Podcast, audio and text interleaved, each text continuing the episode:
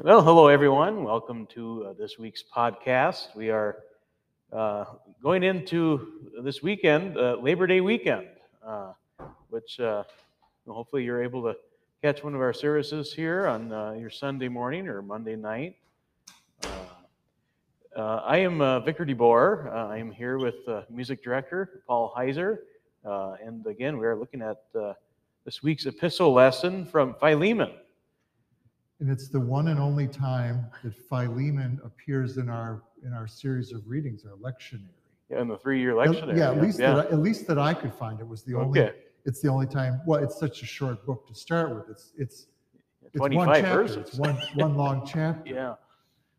And, and I, I found it interesting how, you know, looking at it, that they didn't, uh, they left out four verses out of the lectionary.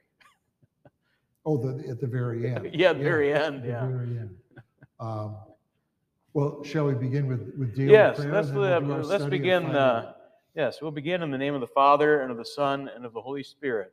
Amen. Listen to my prayer, O God. Do not ignore my plea. Hear me and answer me. Evening, morning, and noon.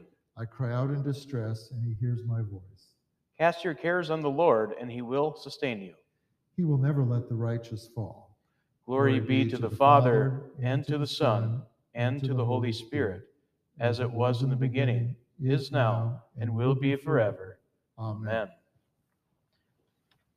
So what else, what else uh, do we need to know about, about Philemon before we actually jump into it? It's, it's the shortest, one of the shortest of Paul's letters, and it's right at the end of that series of all, Mhm. all his letters before we go into the, the things that, that John authored, right? Yeah. Well, we don't know who authored Hebrews, or do we know? Uh, yeah, Hebrews. Oh, I, I'd have to look at it to remember exactly. I, uh, yeah, I don't know if it was Paul or, um, but yeah, it's uh, right before the book of Hebrews, Right. uh, and uh, it's uh, one of Paul's uh, letters that he wrote it in 60 A.D. Uh, was uh, when he was uh, imprisoned in Rome. Uh, he was under house arrest in Rome. Uh, it was one thing to note. Uh, I think it's one of I, I read about I think four epistles that he wrote while in prison. Uh, and you'll kind of get that sense here right at the beginning when Mhm. we jump into it here. Um, but you know, kind of before we start, I, I was thinking about you know last week we, we talked about this idea of uh, you know brotherly love. Mhm. Well, this epistle now this week is kind of a good example of you know Christian love. Uh, you know, as Paul writes to Philemon regarding uh, Onesimus, uh, you know, their uh, brother in Christ, uh, which is who actually is Philemon's slave. Which is uh, going to put it into context as we're going into it here. Um, do we know where they were located? Because a lot of the other epistles were are directed to a church in a certain Hmm. location. Do we know where Philemon was located? Uh, I I don't know right off the bat. Okay, well, sorry, sorry to hit you with a question. That- yeah, that yeah, we yeah. Had Uh, prepared for, but it just it just struck me this that that all the other ones are named after places, and and but this is after a Actually, to an individual. Yeah. Yeah, Yeah. Yeah. Uh, so, uh, with that, uh, you know, Paul, could you read just verses one to seven?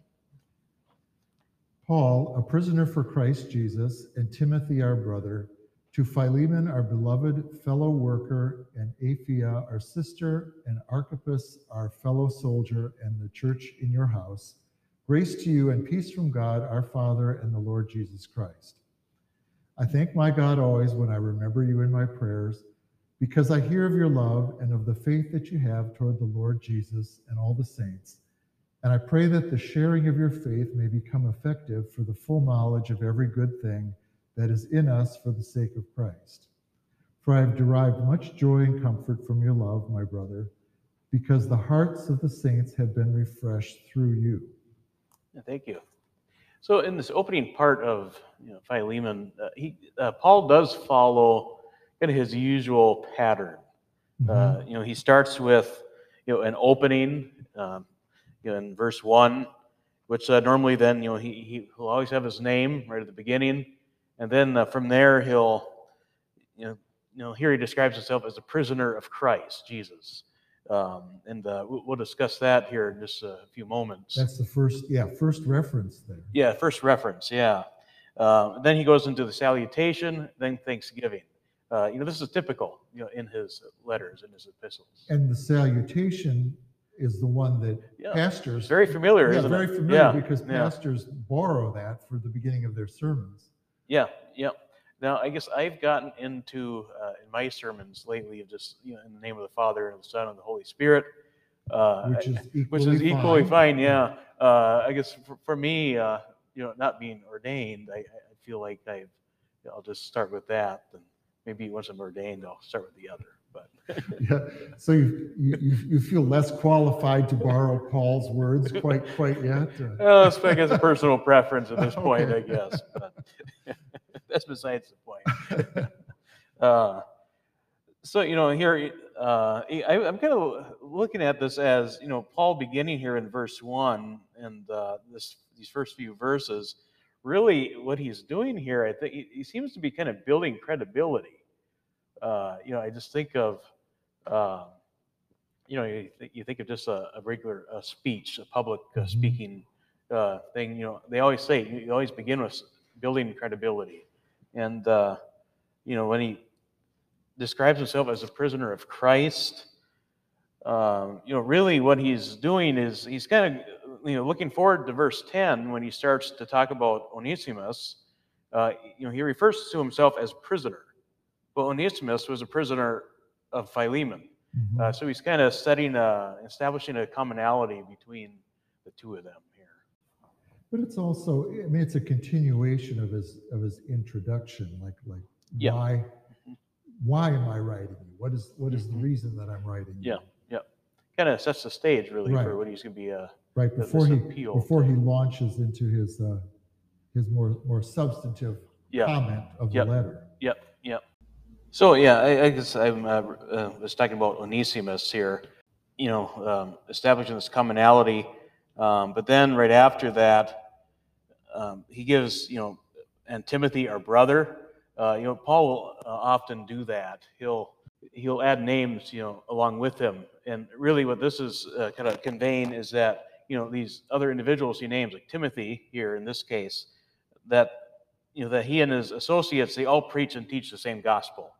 Uh, so he's just including uh, you know, Timothy in as uh, because addressing uh, Philemon. Um, uh, but I guess I, I do want to uh, also refer here to here with Paul describing himself as a prisoner. You know, in, in the other epistles, you'll often hear him describe himself. You know, Paul. You know, I Paul, an apostle, or I Paul, you know, a slave. You know, for Christ. But this is the only time where he refers to himself as a prisoner. Uh, and and uh, I won't get into the you know Greek with that at all. But uh, you know, there's there are different words that are used. And it's, it's not insignificant, um, because he draws analogies later that, you know, you're not just a prisoner in, a- in a literal sense of the word, but you're a prisoner to your sin. Yeah. Yeah. mhm, Yep. And uh, you know, and really, uh, I, I'd like to almost see this, you know, as we go forward here with this uh, in the following verses when he begins his appeal to Philemon. Uh, kind of think of it kind of as uh, a, kind of a Christological or Christ-centered message he's kind of conveying here too, uh, which we'll we'll kind of run into that as we go along, but. Um, but you know, uh, Paul also here he gives the traditional blessing of grace, uh, which uh, we said is uh, familiar to us. You know, as pastors begin their sermons. Uh, you know, but by doing this, he begins with Jesus Christ, and then uh, also then at the end of the epistle, he ends with Jesus Christ, which also is a you know, pattern we follow with our sermons as well. Um, but you know, he in his thanksgiving, then he, uh, you know, he, uh, prayer. uh, This idea of prayer. Uh, he he prayed for his fellow Christians. Then often, you know, he would give thanks for their faith in and uh, their fellowship in the ministry. And uh, he's doing that right here too, like he does in his other epistles. He's always trying to be encouraging to those outside who are Yeah. carrying forth his work because obviously he's, he's in prison. He can't, he can't be doing it. Yeah, right, yeah. Uh, um, Yeah, and really how those outside of, you know, the prison are, how, how much of a help they are in this ministry. Um, You know, just, uh, you know, he talk, he, he says to Philemon, you know, for I have derived much joy and comfort from your love, my brother, because the hearts of the saints have been refreshed through you. Uh, you know, he's, he's heard about, you know, Philemon and his, uh, you know, what he's done, and he's uh, he's refreshed by that. You know, he's uh, he's thankful for that. So you know, with this, you know, he's kind of set the stage. He has kind of uh, kind of you know started. You know, he had the salutation, and he's kind of leading up now to uh, kind of the substantive part of his letter now, uh, where uh, we'll actually get now in uh, verse eight through sixteen. And uh, you know, this is kind of what he's writing about is uh, talking about uh, Onesimus, who is a slave of Philemon, and he's going to appeal to him to uh, free him uh, as a uh, as a slave. So, could you, Paul, could you read verses eight to sixteen? Accordingly, though I am bold enough in Christ to command you to do what is required, yet for love's sake I prefer to appeal to you. I, Paul, an old man and now a prisoner also for Christ Jesus, I appeal to you for my child Onesimus, whose father I became, whose father I became in my imprisonment. Formerly he was useless to you, but now he is indeed useful to you and me.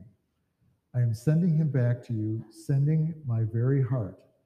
I would have been glad to keep him with me in order that he might serve me on your behalf during my imprisonment for the gospel. But I preferred to do nothing without your consent in order that your goodness might not be might not be by compulsion, but of your own free will. For this is perhaps why he was parted from you for a while, that you might have him back forever no longer as a slave, but more than a slave, as a beloved brother, especially to me, but how much more to you, both in the flesh and in the Lord. So, in this section, you know, he begins his appeal to Philemon. Uh, in the, you started with verse eight there. Uh, he's kind of giving a gentle persuasion uh, for Philemon to imitate God's love and grace by uh, freeing the slave uh, Onesimus. Um, you know, and you know, even just kind of with, with that thought in mind, we're already kind of getting this uh, language, you know, of you know Christ. He has set us free from our slavery to sin. Uh, you know, we have been set free from our sins by God's love and grace. Uh, you know, for God so loved the world that He gave His only begotten Son. Uh, and the, so, really, that's what you know Paul is telling Philemon here to do, persuading him to, uh, you know, out of love and grace, to free the slave.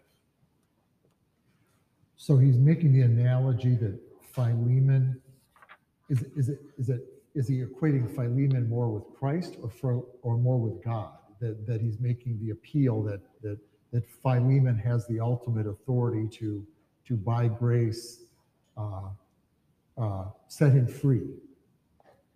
Yeah, yeah, he, uh, and I don't know if he's necessarily, you know, you know, putting Philemon on, you know, that, you know, level in the analogy, but just more, you know, just to imitate, you know, you know, God's grace and uh, His, uh, His love, you know, by doing this. Well, you could look at Paul as being Mhm. like Christ because he's the intercessor. Yeah, he's interceding, right? Yeah, Yeah, yeah, yeah, like Christ intercedes for us. Yeah, yeah, that's that's true. Um, And, and that Philemon, you know, Philemon isn't bound to show that grace, but he appeals to him um, out of that kindness and, and, Mhm. and love to, to do it. I mean, he, he could, he could be coerced to do it, but Paul is, is appealing to his, his sense of grace and mercy Mhm. to do it for that reason. yeah, he's taking more of a gentle approach A here. gentle approach, yeah, exactly. Yeah, yeah. Um, you know, in the, uh, verse nine, uh, he, he uh, describes himself, you know, as an old man. Uh, you know, Paul may not be all that old here, but uh, he certainly is, uh, you know, more mature in the faith, uh, older in the faith. Uh, yeah, and he definitely was older in age than Philemon, but uh, that's kind of more what he's referring to here is uh, just, I think, his uh, experience in the faith. That has to be it, because I didn't know why else he would drop that into this passage. Why, why, why does it matter that he, he feels, he's feeling his age? um, and then verse 10 uh, refers, referring to Onesimus as his son. Uh, he wasn't his biological son by any means, but uh, rather he was, you know, you know, he became his father while in prison. Paul is referring to him as a son in the faith. Uh, so, in a sense, then he's a spiritual father. Uh, so, I, uh, um, the understanding then is that uh, that Onesimus became a Christian, you know, uh, you know through Paul. He uh, that's uh, that he administered to him. And you know, I guess uh, how many of us can uh, think of the one individual who you know, has, has been a father in the faith to us? Uh, Mhm. you know, we could uh, it could be our pastors or an elder in the church or uh, someone else, an older uh, gentleman uh, in the church. Yeah, and that, that is, is his role as, um, I mean, ministering to this population and, and, and Mhm. wherever they happen to be located, Yep. that he was the one that brought him to faith. Mhm. And maybe that's also why he mentions Timothy, you know, way back in the introduction. Mm. Maybe Timothy had had a hand or or or some role in bringing him to faith. Yep. Yeah. And then verse 11, uh, you know, he talks about, uh, you know, that Onesimus, you know, he had been useless. Um, uh, you know, before he had rebelled and ran away, uh, but now, you know, he is a Christian. And, uh, and really, there's some, uh, actually some wordplay going on here. Uh, actually, the, the meaning of Onesimus means useful. Uh, Hmm. yeah, so uh, which is uh, interesting uh, word, word, wordplay that Paul ha- uh, uses here. Um, but you know, he believes that now, because he is a Christian, that he will be able to help in the ministry of Philemon and, and Paul. But he continues then, you know, verses 12 through 15. Uh, you he begin he continues this gentle persuasion approach you know, he's trying to guide Philemon to make the right decision. He's not trying to coerce him into it, but uh, rather in uh, letting Philemon come to that uh, final conclusion. Um, this the- is the decision to make. And the language of this whole pas- passage is just very, it's not heavy handed in the least. No, it's the no. exact opposite. It's very gentle, like, Yeah. you can do this. Do this out of love. Do it out of out of grace and mercy. Yep. It's it's Yep. yeah, very gentle Yeah, very gentle. Yeah. Then in uh, verse uh, 16, then, uh, he urges Philemon to accept Onesimus as a brother in the faith. Uh, so again, that kind of kind of brings us back to last week's uh, epistle, of the brotherly uh, love. Um, Well, and actually breaking down this hierarchy between slave and, and, and master. Yeah. That they're they're both brothers in the faith. One isn't above the other. mhm, mhm. You know, he, he's trying to, let's see. So, uh, you know, he has that phrase, you know, in the flesh and in the Lord. You know, they were not related by blood, but they were now brothers in Christ. And uh, you know, that's uh, kind of an important thing that Paul's trying to convey here. Like you said, trying to break down that uh, hierarchy of, you know, uh, master slave language. Um, and you and really in this section, just uh, you know, our minds do go to you know just you know how, how out of love and grace that we have been set free by Christ. Um, you know, out of God's grace that He sent His Son to, to free us. Um, Well, and, the, and just the um, the language of, of of being a prisoner. I mean, that, that comes up so Mhm. often in the in the in the, the scriptures that that we're prisoners to our sinful nature. Yeah. Yep.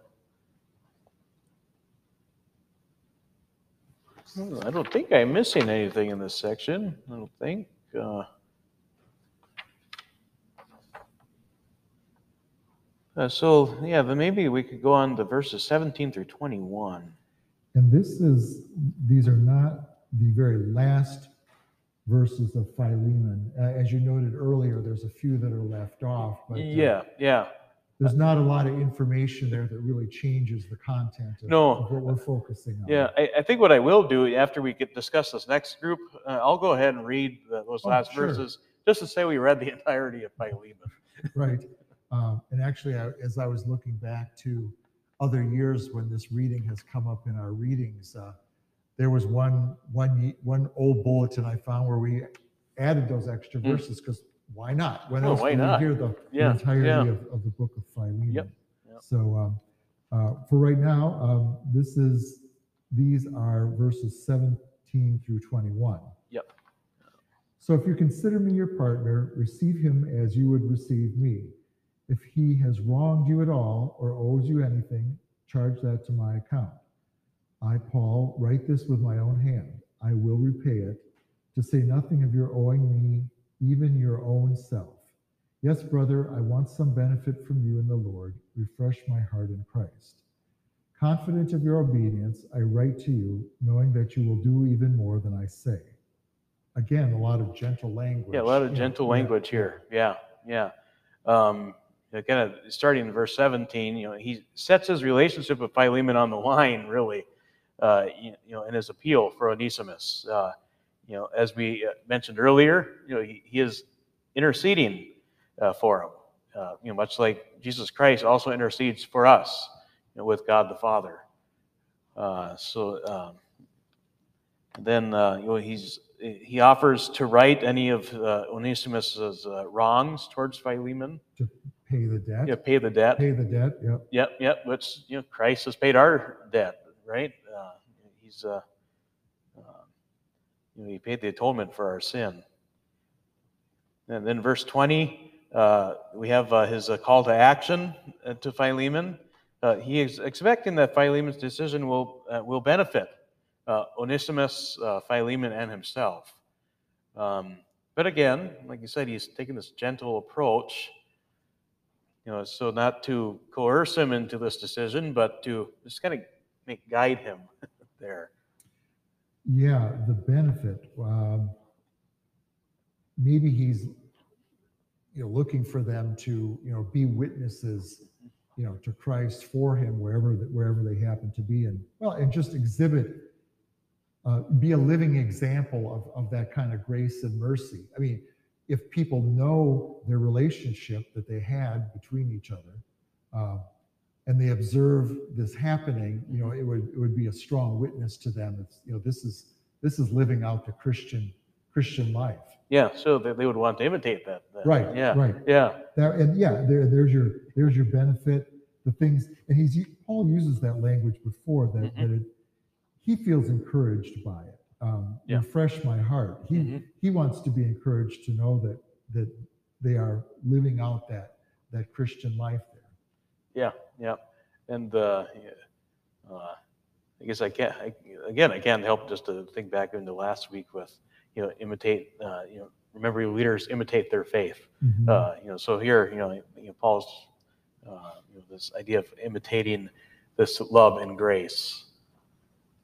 Um, in verse uh, 21, uh, he has this uh, language of obedience. Again, you know, he is not, uh, he does not command Philemon what to do, but he, he, he takes this uh, really gentle and careful approach. And, you in doing this, he makes clear what God would expect uh, Philemon to do. And, uh, you know, God willing, then Philemon will uh, come to that conclusion. And it's, you know, in addition to this gentle language, it's almost like he's he's kind of buttering him up a little bit in, in this one. Like, you know, I know you'll do that, and you'll and you'll go beyond that. You'll do even more than I- than I've than I've told you to do. It's really really kind of a kind of a schmooze going on. Yeah, that's for sure. Yeah.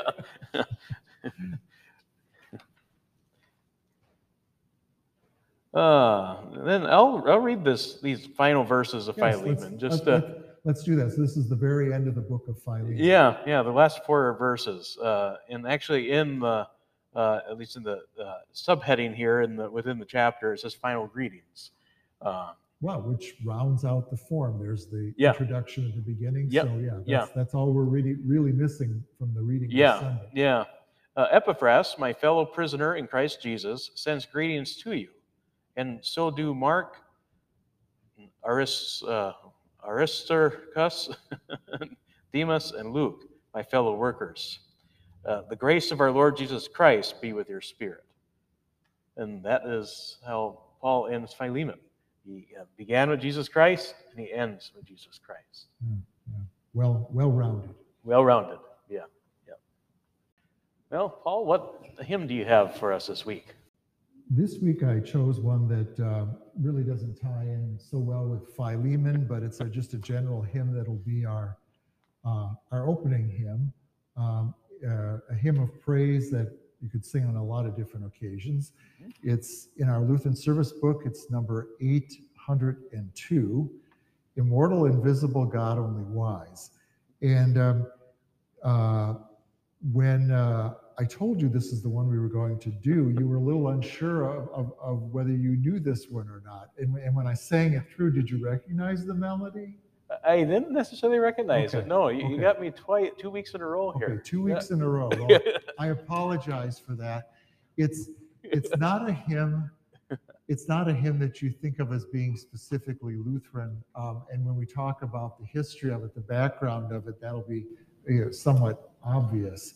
It um, it was a hymn that I didn't know until I had uh, a- attended a, a, a Methodist service as a guest, and I heard it, and I thought, oh, there's kind of a a real pleasant little uh, tune and, and, and hymn right there um, because it was not in the hymnal that I grew up with. I grew up with the TLH, the, the Lutheran hymnal from 1941. This, this hymn was not included in there. Okay. Um, it was sung in a lot of other uh, Protestant uh, uh, churches at that, uh, you know, for that same period, but but not. It didn't appear in too many Lutheran hymns or hymnals. But it did make its way into Lutheran worship, which came out in 1982, and it was carried forward into the LSB, our current hymnal from, from 2006. So a little bit about the background of, of this hymn. The author is W. W. Chalmers Smith, who was uh, a 19th century uh, pastor in the Free Church of Scotland. And I didn't know much about the Free Church of Scotland. Do you know anything about the Free Church of Scotland? I don't know much about it. No. No. It was um, the, their their background is is they're they're from the Reformed tradition, so they're they're uh, also well affiliated uh, with the Presbyterian Church. So Okay, that's yeah. that's kind of the probably what what you would guess from a church from that part of the the world that they might have that background. Mhm. So as as often as the case is when we borrow things from other churches like that, we kind of look at it with the, the eye of a you know a Lutheran theologian. Well, is you know is there anything in here that maybe doesn't quite fit with our theology? And and and there isn't. So it's one of those hymns that we can freely borrow in that way. Mhm. But it does have that emphasis um, when you think about it on the sovereignty or the majesty of God, which is something that we as Lutherans tend not to emphasize quite as much in our hymns, but those traditions do. Mhm. And so this is this is uh, uh, a hymn that kind of extols the, the the greatness and the wonder of God, which is uh, you know certainly a very true thing, but it's not something that we as Lutherans is not our our first go-to thing in, in our hymns. So if you look at the the, the first um, stanza, it's a litany of names for God or His attributes: immortal, invisible, God only wise, in light inaccessible, hid from our eyes. Most blessed, most glorious, the Ancient of Days. That's such a wonderful poetic term for God, the, the Ancient of Days, that He's been there for all time. Uh, Almighty victorious, thy great name we praise. You could you could hear that right there. It's just, Lord God, you are great. It's just it's just all over it. Yeah, and uh, the to me the author did very well with um, what I suppose would be the translators probably did very well Well, with. no, the- this was this was penned in English. oh, it was so penned in yeah, English. yeah. Okay, okay. Uh, he did very well with this uh, kind of poetry here too. it, it flows very well. Yeah, and that is the advantage of taking something that was originally written in English is, is you don't have to, you don't have to mess around with the Yeah, translation and hopefully it comes out just as equally beautiful. Um, and, and that was one of the reasons that I think this is caught on is because it's, it's, it's skilled poetry. Mm, It's yeah. good poetry and it, it, it flows off the tongue uh, pretty well and fits the, fits the melody very well uh, too. That, that doesn't always happen. But if a, but if a text is written with the melody in mind, I think it often is much more successful. And I know um, Stephen Starke, who's written a lot of Lutheran hymns in our hymnal, has said that that's how how he begins. There's a tune in his mind, and he matches the words to the tune. Okay. And I think you you get a more successful pairing of word words and music that when you when you take it from that uh, standpoint. Originally, this hymn was six stanzas long, and it was uh, uh, conflated and chopped down into four for the version we have. Um, it was first published in 1867. Uh, there was a revision that came out in 1884, which is the one that's carried forward in most hymnals. And then for ours, it's been uh, uh, economized down into these four stanzas. And that's why when you look at the bottom of the page, it lists the author's name, W. Chalmers Smith, and then it gives his dates, and at the very end it says alt, um, which among people that study hymnody is, you know, always you always have to consider, well, what alt, as if it were another person, what did alt do to mess mess with this hymn? You know, you know it's not the original. Well, in this particular case, it's it was a, a conflation or a, a cento. Different parts of it were put put together. I don't know if you've run across that term or not. Cento uh, for hymns. It just means you, you're pulling together different pieces and putting them together in one.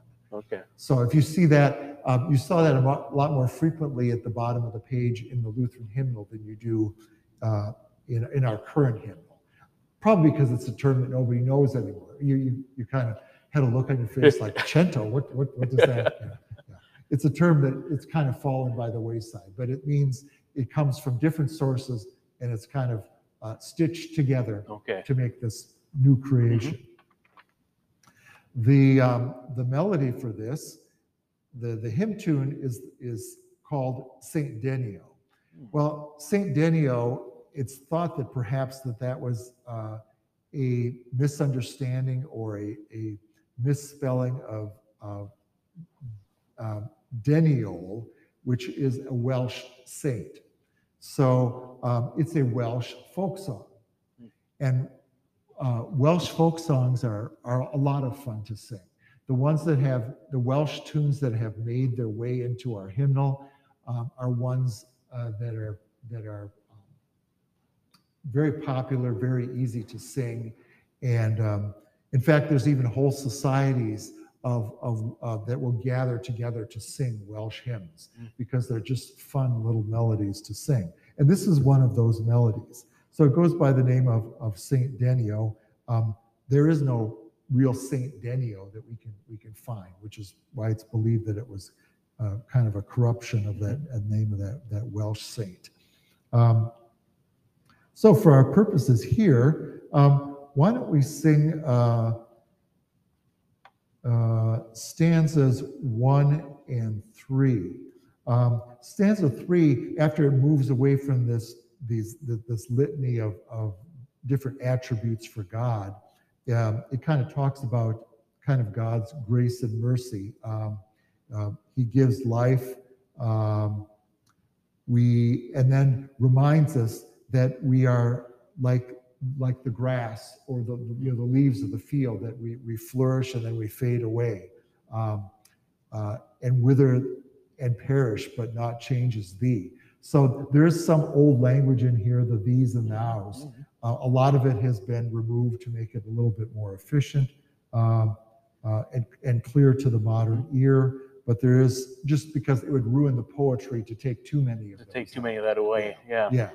So, So- I think what I'll do, I'll listen in kind of this first stanza, Oh, okay. just sure. to get familiar with it. Then I'll join in on that third stanza. Sure. Why don't we do it that way? There's a lot of there's a lot of repetition within the melody. Uh, for example, the first, second, and the fourth phrases of the melody are very much alike. Um, and a lot of tune, uh, hymn tunes have that shape uh, to them. It's almost like an AABA form, Mhm. which makes it easy to remember and easy to sing. So, yeah, here we go. This is uh, stanzas one and three. Immortal, invisible, God only wise, in light inaccessible, hid from our eyes. Most blessed, most glorious, the Ancient of Days, Almighty, victorious, thy great name we praise. To all life thou givest, to both great and small. In all life thou livest, the true life of all. We blossom and flourish as leaves on the tree, and wither and perish, but not changes thee. Well done. Okay, we continue with the, um, the litany from daily prayer. It sounds like the Kyrie, but the Kyrie is a Mhm, type of litany. Mhm. Okay. O Lord, Have mercy upon us. O Christ, Have mercy upon us. O Lord, Have mercy upon us. our Father, who art in heaven, hallowed be thy name. Thy kingdom come, thy will be done on earth as it is in heaven. Give us this day our daily bread, and forgive us our trespasses, as we forgive those who trespass against us. And lead us not into temptation, but deliver us from evil. For thine is the kingdom, and the power, and the glory, forever and ever. Amen. Amen. Blessed Lord, you have caused all holy scriptures to be written for our learning. Grant that we may so hear them, read, mark, learn, and take them to heart, that by the patience and comfort of your holy word, we may embrace and ever hold fast the blessed hope of everlasting life. Through Jesus Christ, your Son, our Lord, who lives and reigns with you in the Holy Spirit, one God, now and forever. Amen. The Almighty, merciful Lord, the Father, the Son, and the Holy Spirit, bless and preserve us. Amen. Thank you for listening to this week's Bible Study Podcast. It is our hope that it has helped you grow in faith and appreciation of our Lutheran worship traditions. Speaking of worship, remember that from Memorial Day through Labor Day, our Sunday services are at 8 and 9:30 a.m., and our Monday service remains at 6:30 p.m. God's peace be with you.